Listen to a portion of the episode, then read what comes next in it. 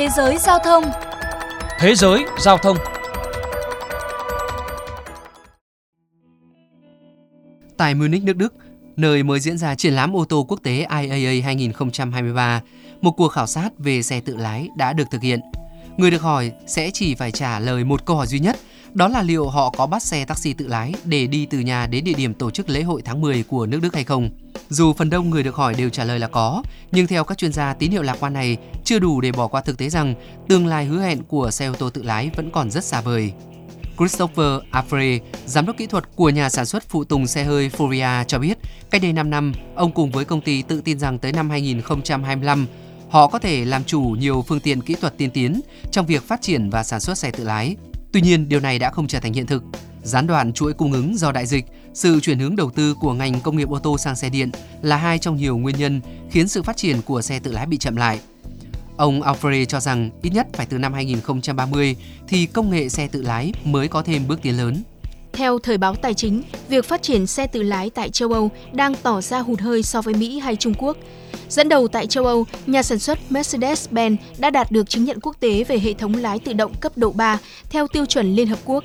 Xe tự lái cấp độ 3 là xe có khả năng tự nhận diện môi trường xung quanh để điều chỉnh hướng tốc độ cho hợp lý.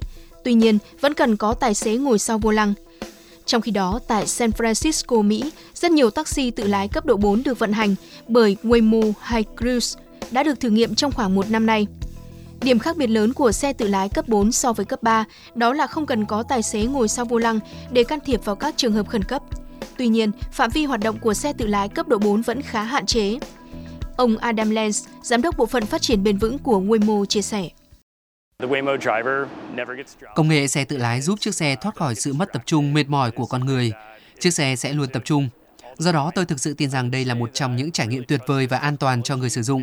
Và hiện thì vẫn còn cơ hội để phát triển công nghệ này trở nên hoàn hảo hơn nữa. Dù vậy, hiện người dân vẫn chưa thể tin tưởng vào độ an toàn của xe tự lái. Một cuộc khảo sát vào mới đây được thực hiện bởi Hiệp hội ô tô Mỹ cho thấy 68% người được hỏi vẫn rất ngại trải nghiệm dịch vụ xe tự lái.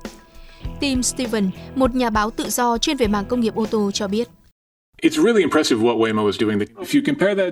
So với những dịch vụ như là Uber hay là Lyft, tôi đánh giá rất cao những gì Waymo đã và đang cố gắng thực hiện. Nhưng chúng ta phải thừa nhận rằng là chặng đường để hoàn thiện công nghệ xe tự lái vẫn còn rất xa vời và không biết là liệu Waymo sẽ đi được bao xa. Những lo ngại đó không phải là không có cơ sở. Tại San Francisco, theo đài NBC, trong một năm qua, số cuộc gọi thông báo về sự cố liên quan tới xe tự lái tới tổng đài khẩn cấp 911 của thành phố đã tăng gấp 3 lần. Việc xe của Waymo hay là Cruise đạt tới cấp độ 4 cũng trở thành một vấn đề. Bởi khi có sự cố xảy ra, sẽ không có bất cứ tài xế nào của hãng ở đó để kịp thời xử lý. Người sử dụng chỉ có thể gọi điện tới tổng đài và chờ các kỹ sư, tài xế của hãng có mặt để giải quyết vấn đề. Điều này đã khiến tình trạng ùn tắc tại các khu vực triển khai xe tự lái tăng chóng mặt. Ông Jeffrey Tumlin, giám đốc Sở Giao thông Vận tải thành phố San Francisco chia sẻ. Chúng ta hiện vẫn chưa có một quy định cụ thể và rõ ràng liên quan tới vận hành thử nghiệm xe tự lái. Trong tương lai khi số lượng xe tự lái tăng lên sẽ ảnh hưởng rất lớn tới giao thông thành phố, bao gồm cả các dịch vụ xe công cộng và các dịch vụ khẩn cấp xe ưu tiên.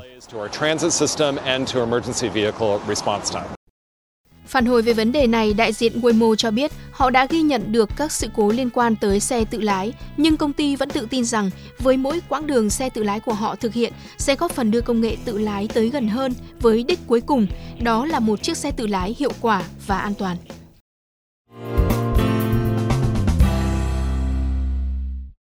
Các bạn thân mến, ở Việt Nam dù vẫn còn rất mới mẻ, nhưng các dự án nghiên cứu và thử nghiệm về xe tự lái đã và đang được thực hiện bởi nhiều công ty trong và ngoài nước như là VinFast, FPT. Triển vọng phát triển xe tự lái ở Việt Nam vẫn là rất lớn nhưng cũng đang phải đối mặt với vô vàn thách thức, đòi hỏi sự điều chỉnh của pháp luật và hạ tầng, ý thức người tham gia giao thông. Đến đây chuyên mục Thế giới giao thông xin được khép lại. Cảm ơn quý vị và các bạn đã dành thời gian quan tâm theo dõi.